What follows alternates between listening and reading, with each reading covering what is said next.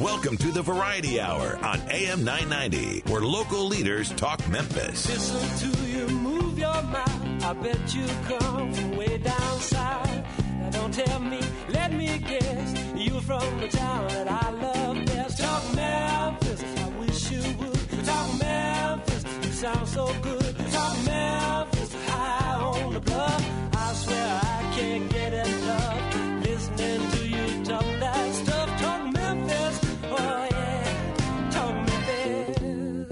Welcome to Talk Money on AM 990. Now, here are your hosts, Jim Shoemaker and Keith Quinn.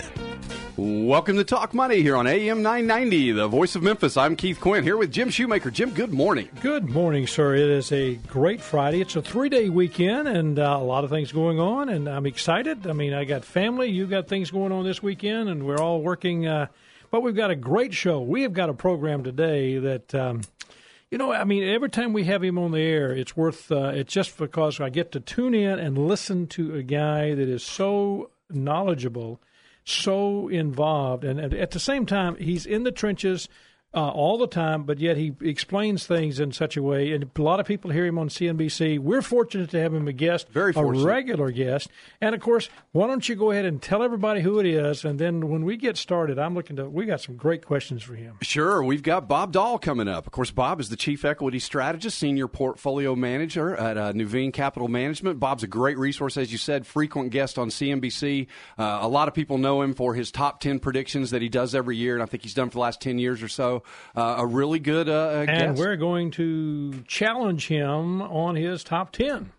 Absolutely. Least- we're we're, we're about least- halfway through the year. Yeah, Let's we're see where we halfway. are. They're not challenge. That's right. But we're going to get a report card. To A see report how- card, and exactly I think right. that's exciting because one thing is it, it, he has got some accuracy numbers over the 10, 15 years that he's been doing this uh, that are spooky. Really good, really he good. does his research. He has a great research team and uh, does a great job for Nuveen. And we're just fortunate to have him. But one of the things that just as a statistical number for you, you ready for this? And this just kind of puts things in perspective for us.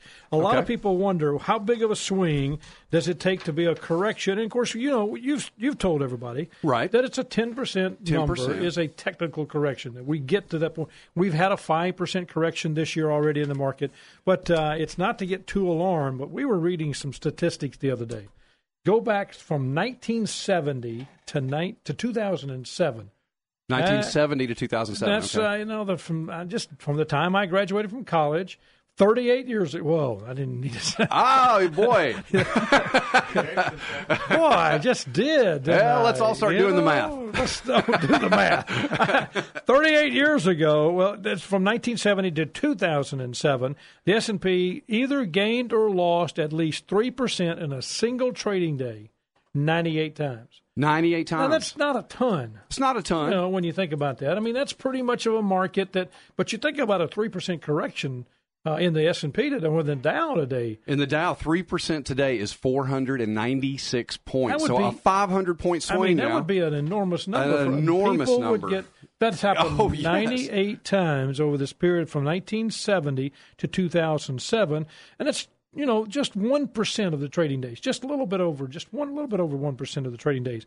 And then if you go back from 2008 to 2011, and you think about the same thing, gained or lost three percent in a single trading day, 85 times. wow, Now that tells you an enormous amount of volatility. That's eight percent eight percent of the trading days. way above the long term Well, average. And we talked about that. A lot of volatility after 2008. Absolutely. Uh, and volatility is not always bad. In 2009, we saw a lot of up days when we were gaining a lot. right? And but but the reality is that creates that emotion that we talk about. Really a lot, does. That, that's uncontrollable. And I can't wait to ask Bob when we get him on the phone here after the break. But the reality is, how do you manage emotion? Because I know he has to deal with that like everybody else. But from January the first of 2012 to if you go back just a week ago, okay, there's been you know that's a gain or loss three percent in a single trading day, same number, and stretch of 596 trading days Okay. there has not been a gain or loss of 3%. Yikes. Does that tell you it's going to happen? Uh, it's inevitable. Yeah, sure. Okay, Sure. so if we know that and we anticipate that, are we supposed to jump ship or just understand this is going to happen. It is a part of the natural part of the market. It's part of investing. I'm, I'm excited kind of to uh, check with Bob what he thinks about that. Those are some numbers that I think helps us get emotionally and understanding. What, and I think you made such a key point, though. As long as you know that on the front end, that you know that this will inevitably happen and doesn't necessarily signal anything wrong with the markets. This exactly. is just one of those things that we go exactly. through. Exactly. All right. Well, let's. Uh, take a break. We got to get news, weather, and traffic and all that stuff in there. So you do your thing, man. If you're just joining us, I'm Keith Quinn here with Jim Shoemaker every Friday morning from 8 to 9 on AM 990, the voice of Memphis. Of course, you can always listen to us in one of three ways either on the radio at AM 990, uh, go onto the internet, search for our homepage, kwam990.com. Just click on Watch and Listen Live up in the top left hand corner. Watch us on the internet, or go to the App Store, search for our free mobile app, KWAM 990, download that, and listen to us on your mobile device. We're going to go to traffic weather, check out what's going on in New York with Market Watch, but stick around. We're going to be right back with Bob Doll, the Chief Equity Strategist and Senior Portfolio Manager at Nuveen Asset Management. Welcome back to Talk Money here on AM 990. I'm Keith Quinn here with Jim Shoemaker. Our guest today is Bob Doll. Bob is the Chief Equity Strategist and Senior Portfolio Manager at Nuveen Asset Management. We're fortunate to have him. Good morning, Bob, and welcome. Thank you, Keith. You know, Bob, one of the questions that I uh, always like to lead in with you is, you know, right now we see this confidence that we're beginning to feel, and yet there's this, this anticipation that we're going to have to have some kind of a correction in order for us to move to the next level? That was a question that I actually recently received uh, on our Talk Money. When we anybody wants to always ask us a question, all you have to do is go to Talk Money at shoemakerfinancial.com and we'll get your questions on. And somebody said since they knew Bob was going to be on the program, their question was if we know there's a correction, can we anticipate when it's going to happen? Is it you know what's what's the what are you seeing? And uh, can you say okay, we think it's going to happen in 42 days? Yes. Uh, no, I think it's only 41, 41 and a half days. hey, if we're going to be um, precise. yeah, I want Bob to stick it out there, you know. so, so um, you know, our, our kidding about this points out how, how foolish it is uh, to try. 10% moves uh, in the U.S. stock market, I've concluded after 35 years of doing this, are purely random walks, upward and downward. No one can call them. Um, if you're in the mood, if you're in the, in the market or waiting to go into the market for a 10% move, you know, I have to say to you, good luck because it's a random walk. Mm. Um, look, do do we need a correction before we can go higher? No. Might we get a correction before we higher? Of course, it can happen at any time. My view is what we need before we can move higher is evidence that the U.S. economy and U.S. earnings are going to be a bit better. And I think that's right around the corner, but the markets from Missouri show me before it, it goes there. Yeah, that's a great point. Well, I appreciate your thoughts from that way. Keith and I have been working, thinking through some of the questions we have. And when we look at your top 10 predictions, and, and you've really done quite well, you know, one of them that I really appreciate is the dividend stocks, buybacks, and all of the idea behind this double digit rate. What's your thoughts? Corporate earnings have looked pretty good. So where do you see it? Yeah, so so that that prediction is is basically to say corporate America for the last few years has been fearful, and they've husbanded their cash. Yes, they've used it to buy back stocks and raise dividends, and they're going to continue to do that. But we think uh, they're becoming more confident, and we've seen that through the mass increase in mergers and acquisition activity. What is remaining, Jim, is pickup in capital expenditures, reinvestment in their own business. So their first step of more confidence is buying other companies. The next step will be invest, invest in their own business. Well, if you think about that, and this it's the momentum side of that. I mean, they have to do something. They can't set back, hoard cash, just keep it like that. So you feel that there is this moment. Is that going to affect the overall market, though? I mean, is that the second phase of this bull market where you see cash beginning to be utilized for M and A. I mean, the whole concept of that. I mean, it's got to happen.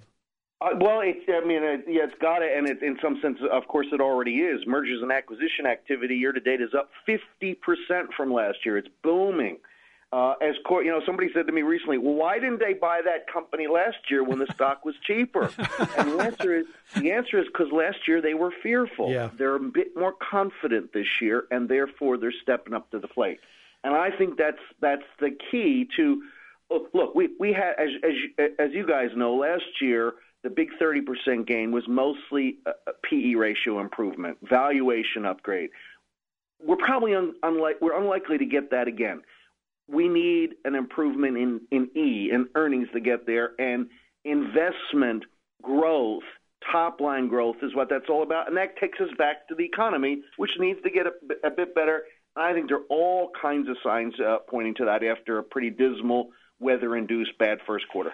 Now, Bob, one of the things that we always talk about is, you know, how important the consumer is to the economy, certainly to earnings, to companies that need to invest in capex, you know, when they have rising demand for products. Uh, explain to our listeners kind of where we are on consumer demand.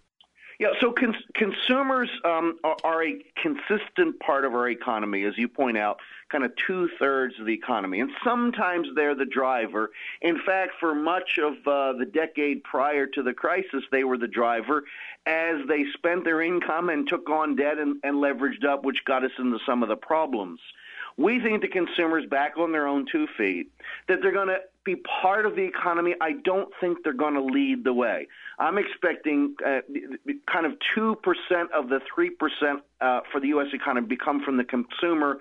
The other one point's got to come from capital investment and a little bit better trade and less headwind from the government. So the consumer – uh, solid, steady. Look, look. To, to, extend it a second, consumers have a lot less debt than they did. Yep. They've restructured it. Their home prices have moved up after a couple of years of moving down, and there are millions more working. Um, in, fa- in fact, the employment report we're going to get here in early June barring a disaster, will record that there are more Americans working than ever before in history. I hear all kinds of nasty stuff about the job market, and look, are there problems? Of course.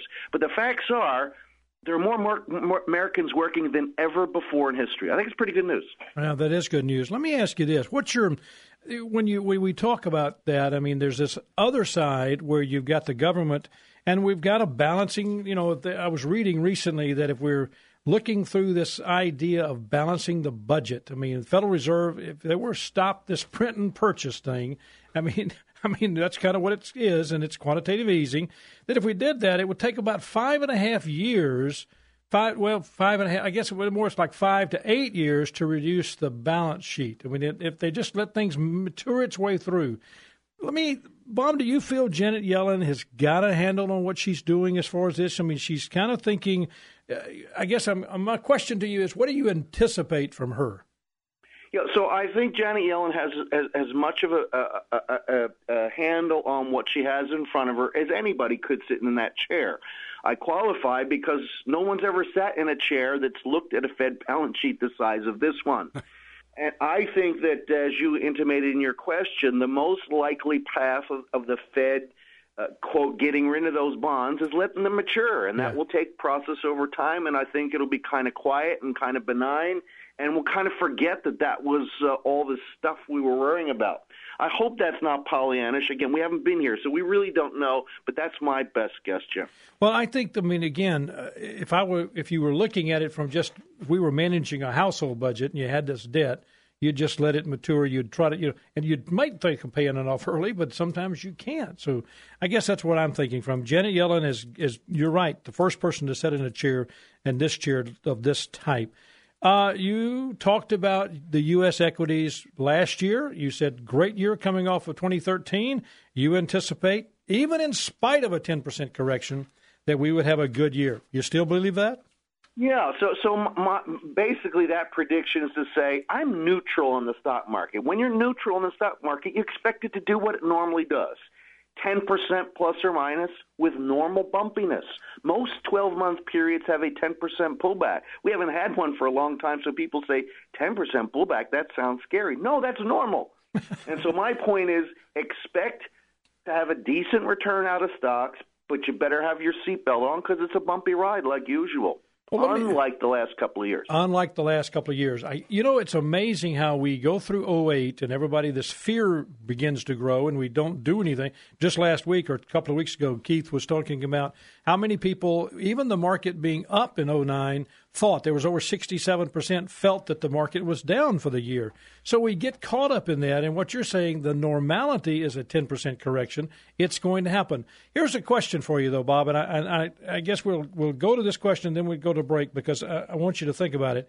I, it can a can a manager, an asset manager, and you're I guess I'm talking to you specifically, not not trying to put you on the spot, but recent years that you had talked about that you we had been kind of disappointed that active managers were not outperforming the benchmarks. I hear that a ton. Why don't I just invest in the benchmarks? I want you to go and think about this with me that the reality is that if we go through this, can you can we see the market be the market managers, the guys like yourselves, outperform the benchmarks in the next three years? Is that something we should be anticipating, or what creates the problem when it's difficult for you guys? Great question. Do you want me to tackle now after the break? No, let's let's go ahead and take it. We'll, we'll, tell you what. Take it, and then I'll have to stop you, and we'll take the break. I'd rather you take Perfect. it now. So, first of all, these the, the, these cycles um, go and pendulums move from one end to the other. It's not that active managers always outperform or always underperform. There are reasons why it swings one way or another. We've had a multiple year period where active managers have underperformed, and I'll tell you the reasons in a bit. And now we're at the beginning of a period where active managers are doing better. Understanding why is the key to understanding should I own a index fund or should I own an active manager? All and right. those reasons are we went through a crisis. And when crises come, correlations move up. The, the, the fact that assets within asset classes and across the asset class, uh, classes move together means correlations move toward one. That's not a period you want an active manager like me. I spend my life trying to figure out is company A going to outperform company B? In a crisis, that doesn't matter. When correlations fall, i.e., when macro issues become less dominant, which is the case today, all of a sudden, good performance versus bad performance is all about did company A outperform company B. This is the environment we've now come to, why, which is why active managers are beginning to do better. All right. Now, with that in mind, I want you to come back after the break because I think I understand correlation. I don't know if everybody gets it when we talk about correlation. And if I've got Bob Doll on the phone, I might as well get the guy. Oh, I think so. To explain correlation. But I mean, that's so important because that is kind of where he's talking about uh, the whole concept behind it. It's really about correlation. So when we come back, I really do want Bob to get into that with us and uh, tie it down for me. If you're just joining us, I'm Keith Quinn here with Jim Shoemaker every Friday morning from 8 to 9 on AM 990. We're speaking with Bob Doll, the Chief Equity Strategist at Nuveen Asset Management. Uh, we're going to come back and talk a little bit more about correlations in the market, what Bob's predictions are looking forward into the rest second half of the year.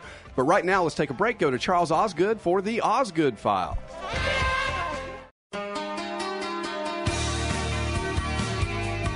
Welcome back to Talk Money here on AM 990, the voice of Memphis. I'm Keith Quinn here with Jim Shoemaker. We're speaking with Bob Doll, Chief Equity Strategist and Senior Portfolio Manager at Nuveen Asset Management. And a very dear friend and a great guy. Got honeydews this weekend. I like it. you know, I don't guess you ever get too big for that, right? Bob has to do the stuff, you know. that's always good. Uh, we were comparing honeydews. We both got the same list, you know, but that's the way it works. Bob, when you talk about correlation before we went to break, you were talking about how it's important. We had asked you the question. I mean, one of the things is that that reality is managers. I have a deep, deep seated belief that I can have a manager always outperform the market than just an index. I mean, a manager is making decisions. A manager is selected. Now, I know a man. Um, you know, managers get emotional like everybody else, but they are disciplined, they're analytical, and they're not just out here on the whims and, and you know you know listening to the news to make decisions. So cover correlation. You talked about that before the break. How you do that? Why it's important for that, as far as understanding that the the manager is critical and and how that's important for us to know that. But then I really would like for you to dive in a little bit and how do you go about selecting a company? Sure. The, the, the, fir- the first thing I would say in reaction to your first comment is not all managers outperform, as you well know. And part of uh, our collective jobs are to find the managers who do more often than not. Uh, and that involves uh, having, having a discipline. But before we go there, uh, correlations. So correlations simply measure how asset prices relate to one another. In other words, if, if two assets go up the same amount and down the same amount every day, their correlation is one. If one goes up and the other goes down, and the next day it's vice versa, and that happens all the time, the correlation is minus one. Hmm. And of course, if it's zero, it means it's random and there is no relationship. Most of the time, stocks within the U.S. stock market have a, a, a 0.3 to a 0.4 correlation, meaning they move generally in the same direction, but not completely. When we get into crisis mode, as we did in in 08 and 09, stocks almost all move together, and correlations actually got up, depending which index you're looking at, to 0.8 and 0.9. In that environment, it doesn't matter which stocks you're in because they're all going to basically do the same. It's a little oversimplification, but not much. Not much, right? That's not normal. What's normal is an environment where company A does better than company B and company C does better than company D. And so you want to find company A and C and avoid company B and D. That's the environment we're now in as correlations have fallen because the macro crisis environment has calmed down. And this is the environment where active managers begin to outperform. There are two reasons why. One, precisely because active managers did such a poor job in and around and post the crisis, a lot of people left and went to index funds and ETFs. And as a result, markets are less efficient. Hmm. I know as a poor, I've been managing large cap U.S. money, as you know, for 35 years. I am finding more nickels on the floor to pick up and put in my clients' pockets. It's a wonderful environment. I don't know how long it's lasts, but I'm going to take it while, while, while it exists and the other is the correlation issue. They're, they continue to fall, which gives me a better chance of finding the company's A's and avoiding the company B's. When you talk about finding the A's and, and avoiding the B's, I think people, I mean, to have a chance to listen to what you go through, and I'm not talking about the, the weeds. I'm talking about give me the 30,000 foot view of how the characteristics, I guess, that you look for when you evaluate a company. Sure. For, for starters, I'm creating a portfolio, and I know I've been doing this and I've been managing other investment portfolio managers for years. Good ones get 53 to 55 percent right, implying 45 to 47 percent wrong. This is a, a ball game, if you will, of increment, just getting a few more right and a few less wrong. My process is real simple. I care about a quantitative model and fundamental research. That is to say, I want companies to have the characteristics that lead to more often than not outperformance, rising earnings estimates, other ways to measure improving company fundamentals, cheap valuations versus their history. That qualifies the company. Then the deep fundamental research is sitting down with the management, the, comp- the competitors, the users, the suppliers, and analysts do that. Doesn't guarantee we're going to get the stock right, but it does mean we're going to increase our probabilities, and that's all what this business is about. That's what I spend my time doing, and thankfully have a track record that's been above the benchmark off more often than it's been below the benchmark. No, that's so important. Uh, and you said it. Some do that on a regular basis. Some don't. You've done it on a regular basis, and that's why, of course, uh, you are, you know, Bob Doll. But so uh, yeah, important for our listeners to understand that I think the majority don't, and you know, it's it's Bob is kind of the exception, well, not the rule. But I think the key is that there are those people that we look for when we're looking for managers that do consistently right. do absolutely. That. And I, and that's that's extremely valuable for us from that standpoint. Bob, municipal bonds. Any thoughts? Uh, just generally, yeah. I mean, you know, the, one of one of our 10 predictions, as you know, was that they would outperform taxable counterparts this year. Thankfully, so far they are, and I think there's more to come. Uh, due to places like Puerto Rico and Detroit, uh, municipality um, uh, spreads, if you will, or the yield on a, or current return on a municipal bond is a fair amount above normal compared to their taxable counterparts. So, from a valuation standpoint, they're interesting. And then there are a bunch of fundamentals. Did you know that more than 80% of the municipalities in this country are actually running surpluses, right. which means they don't need new paper, which means the supply of new municipal issues has shrunk, which is great in a market that's fairly illiquid. It's part of the reason municipalities, where tax conditions permit, are outperforming. And and you see that going forward? You don't see that uh, having a hiccup or any problems with that? I mean, getting so, so stronger? The hiccup to municipal bonds most likely comes if interest rates go up, and of course that affects all bonds. Right. We just think it will f- affect munis less. Uh, less significantly than taxable counterparts, and then when those better with those better fundamentals, we think we get a better return. Well, again, that's that's extremely important. I guess the question I have two more for you, and uh, the big one is um, more on what you think is happening in Europe, uh, Russia. Uh, this is getting to be it's making headlines every day. I mean, Putin's uh, doing his thing. So, is that going is that going to have an effect? Uh, effect, and what type of effect? I think it already has, Jim. Uh, part of the reason the 10 year Treasury is uh, at 2.5% rather than closer to 3 is this uh, I'm a little worried about Europe. I'm a little worried about Vladimir Putin. Therefore, I'm going to buy a safe asset uh, right. treasuries. And so the price has gone up and the yield has come down.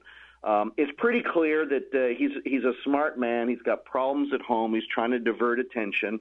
He also knows that Europe needs his natural gas, and therefore the West is a little slow to, to punish him with um, uh, sanctions because uh, we'd be cutting off our nose to spite our face, and, and, and the beat goes on. Um, I, I think that uh, he also watched America, as we are told um, by our sources in Washington, uh, draw a line uh, regarding Syria and then when the line gets crossed, we do nothing. And Vladimir Putin said they're weak. It's time yeah. for me to do something, and uh, and therefore he took his action. So this isn't going to die. I think the impact on the markets, especially here in the U.S., um, uh, uh, have been felt. I don't think there's a whole lot more bad news um, that's going to hit hit us. I think this is something that just will simmer along. All right, talk about the line that's been drawn in Syria. It was there, and if I get my partner started, we're in trouble. you know. yeah, I mean, when, when you're, when, as you and I know, if if you and I have an issue, Jim, and you say, Bob, don't cross this line, otherwise there are consequences. If I cross that line, I expect you to deliver on the consequences. If you don't, I think you're weak. and that's exactly what's happened in the U.S. And um, we, we just have to be really careful what we say when we say it, uh, to be consistent to our our, our um, uh, to our friends and and, and careful with the, those we disagree with. Yeah, the problem is we begin to say, okay, it doesn't mean anything what we say. So, with that in mind. If we have this weakness, and it apparently seems that we do, Republicans, uh, you predicted that the Republicans would increase their lead in the House and fall short of capturing the Senate. Do you still believe that? I mean, is there a chance maybe they can capture the Senate? Yes, there is. Remember, I make these predictions in December. I would have said then 20 to 25 percent chance the Republicans take the Senate. Asking me uh, today at the end of May, after the recent Republican primaries, including this week, that probability is higher. It may be as much as uh, 50 percent. A lot will depend on the president's approval rating. If the economy gets better, and Americans give him some credit and his approval rating moves to the high 40s, well, the Democrats may retain the Senate. If it, his approval stays uh, where it is, then I think the Republicans will win the Senate. They need six seats. Uh, there are a number more than that contested, and they they've nominated folks that have a good chance in the general election, as opposed to nominating folks that that, that would be beaten by the Democrats. Well, Jim, I thought I was going to have a chance to disagree with Bob, but I, you know, I, I, I completely agree. Although I would put the percentage a little bit higher on the Republicans taking the Senate, and I think a lot of it's going to turn around the Affordable Care Act and sticker shock as we start seeing the premiums go up for 2015, and you know, right. there's a lot of moving parts, and plus, it's incredibly hard for any incumbent party to win three elections sure. in a row. So sure. uh, you know, as we look towards the presidential election. Yeah. Bob, very, as very always, sir, you are you are such a, a kind guy to do a great program with us. You bring great information. What would you close out? We've got about thirty seconds. Give me your last statements about the economy. What do you think the summer's going to be? And should investors be scared now to invest? Exactly. I, I think not. Look, I, as you both know, I'm a big dollar cost averager, recognizing no one can call short term moves. So if I have money earmarked for the stock market, I'm buying some today. A month from now, I'm buying some more. I'm just slowly putting the money in. I think the U.S. economy, next time we uh, uh, do, do this show together, should you ask me back, um, we'll be doing a bunch better than it's been doing. Uh, low inflation, profits are rising, consumers have deleveraged, trades improving, uh, home prices generally moving up. We didn't even talk about it in this show. Energy and manufacturing, two big time positives for the U.S. I, th- I think the economy is doing a bit better. We have our issues, but fewer than we did. Well, you've always got to use that term muddle through. I didn't hear it this time. Uh, Yeah, how about Muddle Through Plus? Would that feel good? That's an upgrade, so we'll take it. muddle through plus. Uh, pleasure, sir. Have a wonderful Memorial Day and uh, take care of the honeydews. you all, you all, you all the same. Bye. Thank you, sir. Thank Bye bye. What a great guest. You know, he is, and just a kind guy, very dynamic, uh, very smart. Very Uh, smart and does such a great job explaining things. I can explain cross correlation, but not without using my hands. But, exactly. just a great guy and a dear friend, and just one of those guys that I thoroughly, thoroughly, thoroughly enjoy listening to because he takes a very complex subject and talks about it in a very unique way. We, we could have him here in Memphis someday. And I, I would love to do that. And I think it shows you, you know, as an asset manager, what he looks at. I mean, he looks at everything. He has, you know, uh, really good information, a really good feel for what's going on, both globally, domestically, politically, fiscal policy, monetary policy. Then looking at these companies from a bottom up standpoint, uh, he's a very impressive guy and a great resource. But I am very, very fortunate. When we come back from the break, I have a very impressive guy in the studio, and Where I'm is he? gonna, going to ask him some questions. Get him in here. I'm looking forward to it. So when we come back, now, by the way, for everybody listening, if you'd like to just simply ask a question, go to Talk Money at ShoemakerFinancial.com. Talk Money at ShoemakerFinancial.com. Send us the question. We answered a couple of questions today. Bob actually answered a couple of questions today about the 10% correction and emotions. And uh, ask Keith a question. And boy, he's just great with answers. So we'll be back right after this. I'm Keith Quinn here with Jim Shoemaker every Friday morning from 8 to 9. Of course, Talk Money is brought to you by Shoemaker Financial, which has been providing professional advice, quality products, and excellent service throughout the Mid South since 1978. At Shoemaker, it is not about the plan, it's about the results. Now let's go to Rebecca Brazier for a Mid South History Moment. Welcome back to Talk Money here on AM 990, the voice of Memphis. I'm Keith Quinn here with Jim Shoemaker. You know, and uh, with Bob talking about the, the economy, I mean, he, his 10 prediction is, again, he has a better than 92% accuracy rate, uh, which says, okay, I do a lot of research. He does gets into the weeds with it. Uh, he doesn't take it uh, lightly.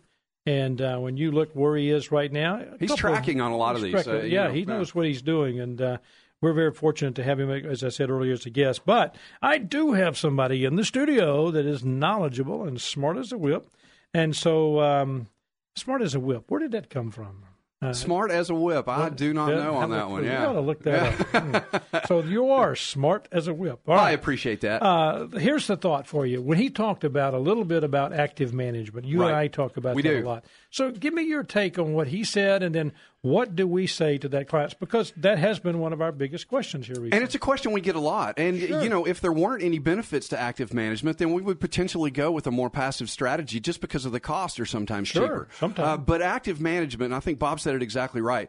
Uh, you know, correlations, and when you look at a crisis, it's almost like the tide going out. When the tide goes out, all the boats go down together. And that's what happens in a crisis. You know, all the stocks fall together. Uh, now, as the correlations are widening, it's more important to look at these individual stocks. But I'll give you an example of what an active manager can add to a portfolio everything that's going on and with Russia and the Ukraine. Again, you know, we saw more violence last night. I think between 13 and I've seen reports as high as 16 uh, Ukrainian soldiers were killed by pro-Russian separatists at a roadblock.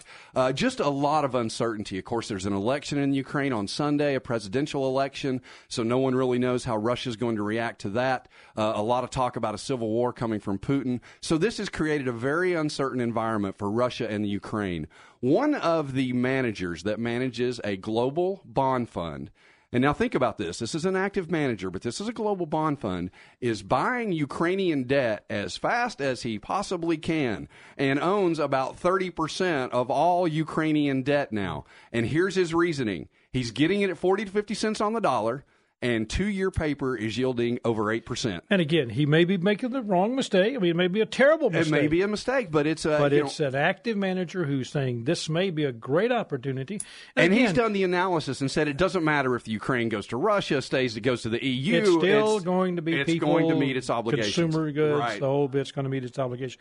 That is what an active manager does. And of course, everybody knows past performance is never an indication of future performance. And that, uh, you know, as Bob said, 54 54, 55, 56% accuracy Right. uh, sets you apart. And uh, And I'm by no means recommending that you buy Ukrainian bond. no, I know you're not. I know you're not. But the, but that's a great example of a man of a manager saying, Right. "Okay, I'm going to make a decision based on what I think is good." He's obviously not trying to do stupid, but we see this all the time. We do. where managers make decisions on different things based on their thoughts. Now, here's a perfect example of where I would fire a manager who's been an active large cap growth manager, buying large cap growth stocks, doing it regularly, got a great track record, and all of a sudden we dig into the weeds with them and we find out they're buying cash. I mean, they're sitting holding cash, not Right. buying cash, but holding, Holding cash. cash. And all of a sudden they got 30, 40, 45, 50% of their portfolio in cash. And I'm saying, wait a second, we're buying you, we're using you, you're our person to invest in large cap growth, large cap stocks, not cash. That's right. And, And that's so you, know, you, have to fire that attention. Right. manager. So I, you know, our job as we work with people every day uh, is to hire and fire managers. And uh, you think of a Bob Doll, you think of a, a Chris Seaball, all these guys that we have that are active managers that we spend a lot of time with, listening to them. Uh, and you know, the the good thing about it is you get to know them personally. And you know they're human. I mean, Bob Right. and I have talked at length sometimes over the, the you know back in 08 and all the issues that are going on. But I, I tell you what I can say about Bob, and I can say this about Chris Seaball, some of the other guys. I never catch them or never see them, and of course I know they're giving me. Uh, Bob maybe not, but some of these guys sometimes are trying to give me the best scenario Well, that sure. they possibly can. But I also know know them well enough that they're they're sincere, trying to do a good job for their end client. They are very sincere about making money. Obviously, for the people that are investing in there, they're not playing a game at it. They're not. Uh, they're not doing this and not thinking about what the end results. And that's. I mean, uh, Rusty Leonard. Oh, phenomenally passionate for his clients and what he's doing. That to me is a, a tremendous value, and to know that they're not just out um, playing this game. That is to me that is that is just so important. I mean, this is a sacred trust for these guys, and it really does say a lot about them, and, and it's incredibly important. Well, let me ask you this. Uh, Okay. Mortgages. We have got a little bit of an issue going on with mortgages right now. 31% of the existing homes sold nationwide in calendar year last year, 2013, were purchased for all cash. I was surprised by that. I, I was too, and that's um, that's kind of a sho- shocks me a little bit. When you have mortgages as low as they are, Yeah. Now I know that some of that was that uh, investment dollar sure. that we're buying a lot of homes Uh, from sure, an sure. investment standpoint. But here's a thought for you from a standpoint of looking at the American public that are now aging.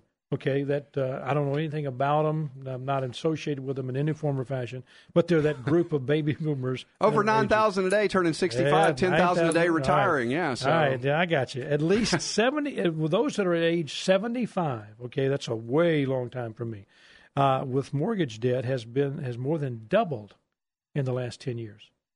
That's, uh, that's a little concerning. it is concerning. Now, what it is saying to me is they're spending that time. It's ri- it's it's rising from one out of every twelve seniors. That's eight point four percent to one out of every five, twenty one point two percent. Thirty percent of the homeowners are at least sixty five, age sixty five, have an ad- outstanding mortgage, up from twenty two percent a decade ago.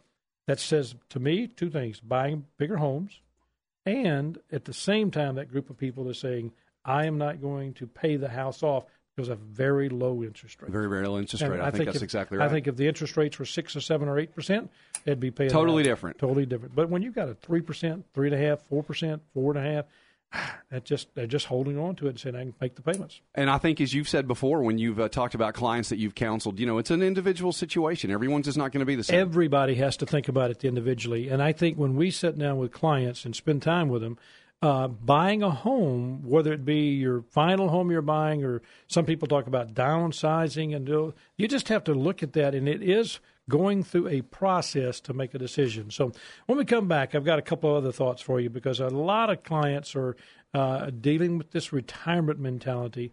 And I do have a question that we got from a client. We'll talk about it.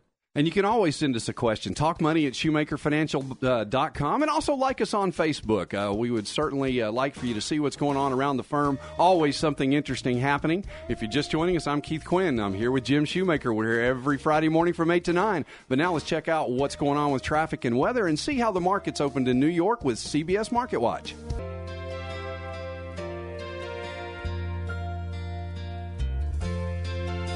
Welcome back to Talk Money here on AM 990. I'm Keith Quinn here with Jim Shoemaker. And we're talking a bunch about uh, just some, you know, the whole idea of finances. We had Bob Doll earlier, but, but uh, I, you know, I have never been. I, I, I, wanted to go. I've been up there just before it happened, but uh, I've never been during the time that uh, Mr. Warren Buffett has his annual conference oh, right. in Omaha.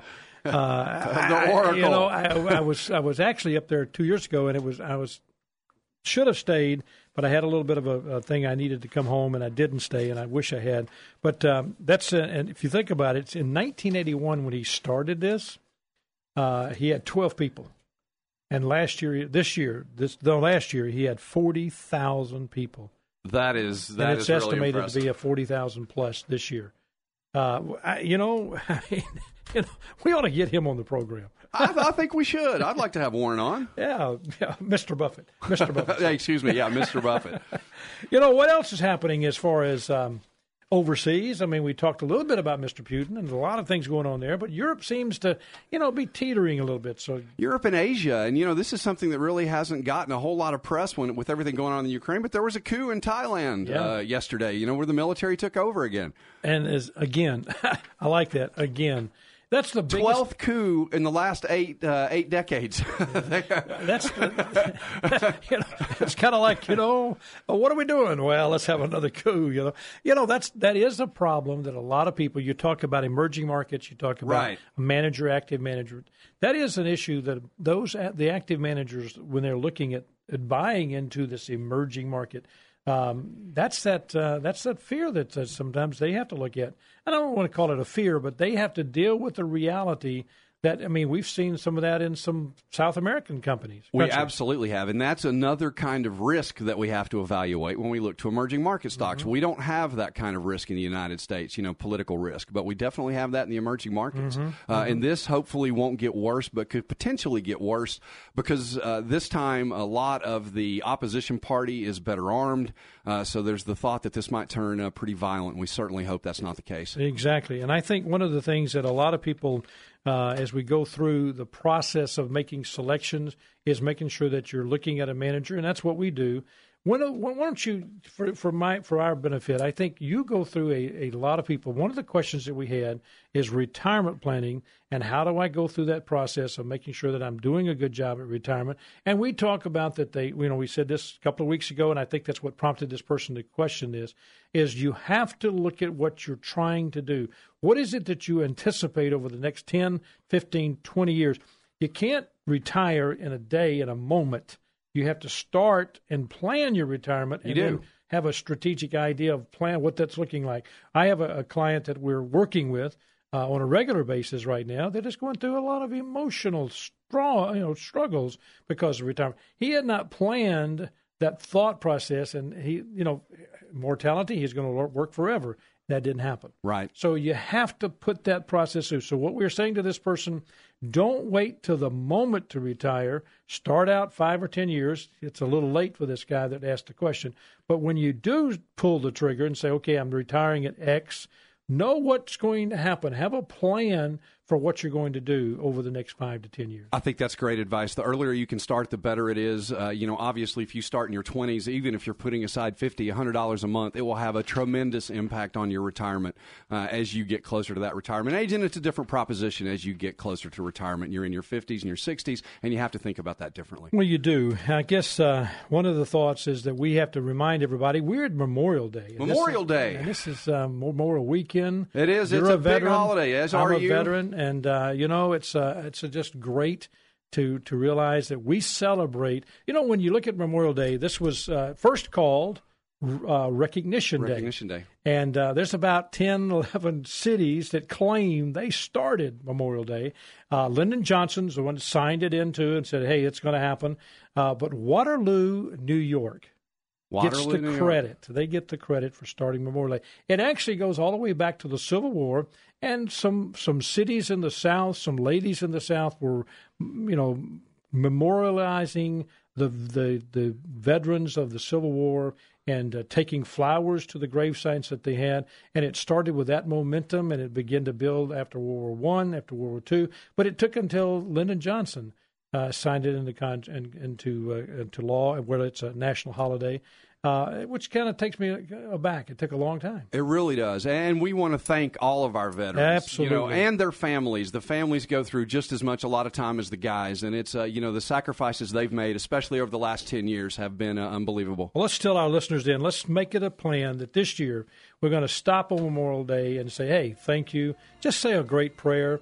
Uh, and remember, our, remember our people. That, Do uh, that. Remember our soldiers. Remember our veterans. Hope you've enjoyed our show today. Bob Doll gave us some great advice on the markets. I want to thank our program director, Art Frederick, our guest coordinator, Francis Fortner, our compliance officer, Jeff Long, and Drew Johnson, who writes our Mid South History Moments, Rebecca Brazier, who reads them. I'm Keith Quinn. I'm Jim Shoemaker. Please join us next week when we'll help you make the most of your money.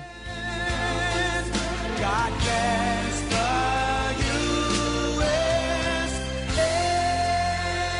Jim Shoemaker and Keith Quinn are registered representatives and investment advisor representatives of Securian Financial Services Incorporated, securities dealer member FINRA SIPC, a registered investment advisor. Shoemaker Financial is independently owned and operated.